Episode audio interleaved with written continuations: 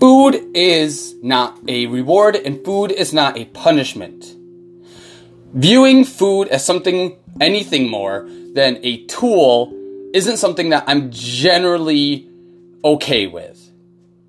If you don't eat food, you die.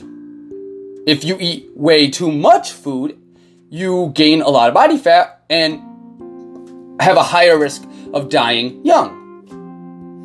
If you eat enough food to survive, then it turns into using it as a tool to look and feel the way that we want to look and feel. Food is a tool, it is not a reward or a punishment.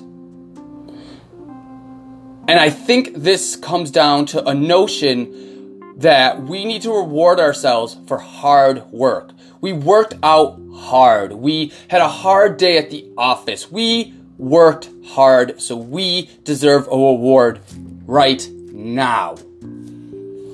Here's the thing about that the end result of your hard work is the reward. You can either have a long term reward of health, fitness, confidence, and love for yourself, the way you look and feel for the rest of your life, or you can have a reward of instant gratification for three extra beers and a bag of Doritos. Those are your choices. Whatever choice you make is the choice you make, but you have to be willing to live with the consequences of that choice, be them good, be them bad.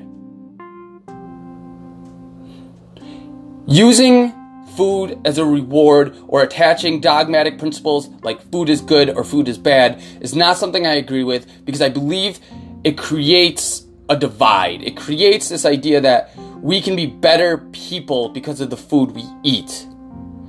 But it is the hard work that we put in, working towards our end goal, and the consistency we put in towards that hard goal that shows our character far more than the types of food that we're eating.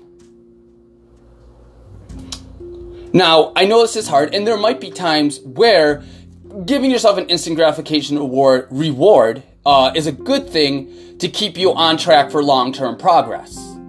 I'm not going to argue that. That might be good here and there. But for the most part, we have to get away from this idea that just because we worked hard, we deserve something now. The end result of that hard work, whether it be looking the way you want, squatting the weight you want, uh, getting off medications, whatever your health goal is, trying to keep it strictly towards fitness, whatever the end result is, is your reward. It may not be instant gratification, it might take three months, six months, two years. But the end result is your reward. That's what you deserve. You don't deserve something right now if the goal you set is a long term goal. You deserve to work hard, stay consistent, and reward, get that reward at the end. So I would urge everybody to stop thinking of food as a reward or something that's good or bad and start using it how it's supposed to be a tool to work towards your health, your fitness. And while that may be harder to do, I believe if you're listening to this, you can do it.